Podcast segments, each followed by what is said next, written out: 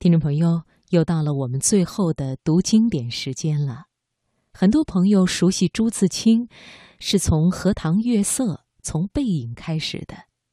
我们今晚呢，要和大家分享的这篇朱自清的文章，风格迥然不同。这篇文章也是和饮食相关的。在文章中，朱自清不仅讲述了如何从使用调味品来分析人的性格。更是用诙谐的语言诠释了怎么从一个人对待调味品的态度来为女儿择婿。好，下面我们就来听朱自清的散文《吃饭的调味就是过人生》。岁月匆匆，经典永存，读经典。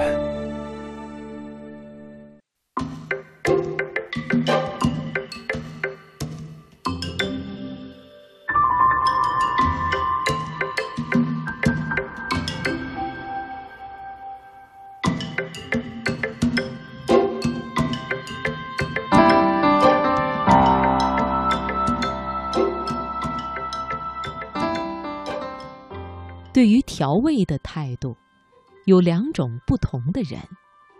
一种是对每个菜，尤其是对西餐的每个菜，自己来一番加工；一种是很少，或是简直根本不利用餐桌上的任何调味品。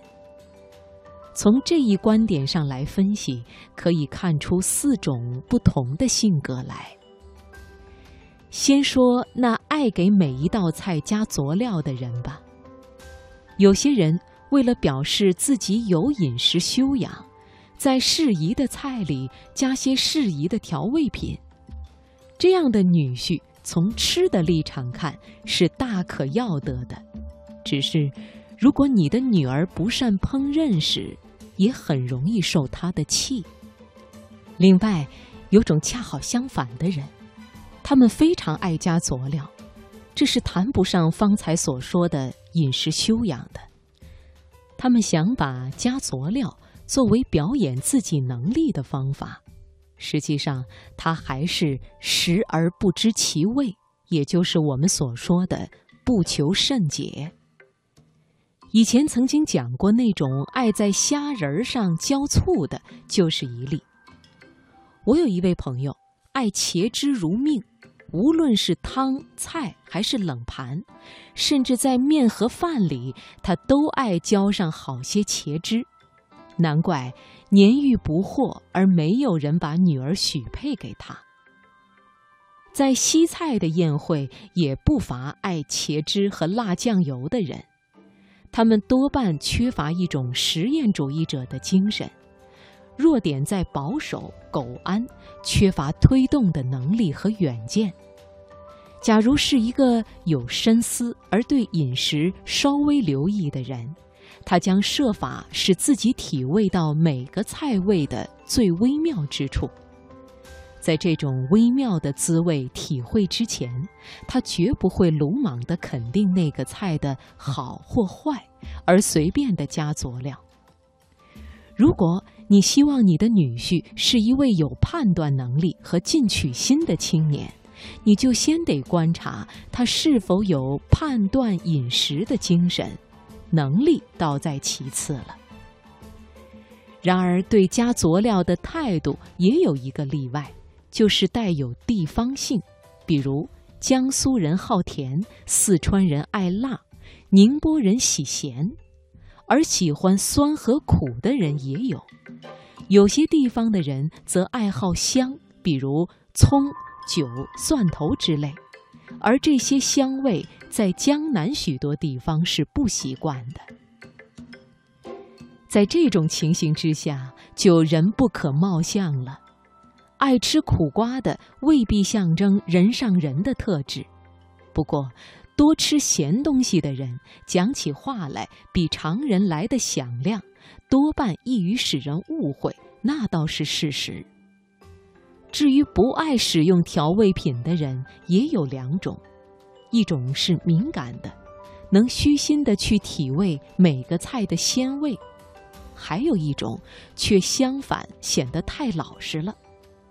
如果你有一个中庸的女儿，不妨选两者中的任何一种人做你的女婿。其实，婚姻的配合之道，正如调味，原则是两者调和，而调和的方法是不对立，但也不一致。比如糖和盐本是两个极端，等量的使用糖和盐是做不出好菜来的。而单是糖或盐也调不出好味道。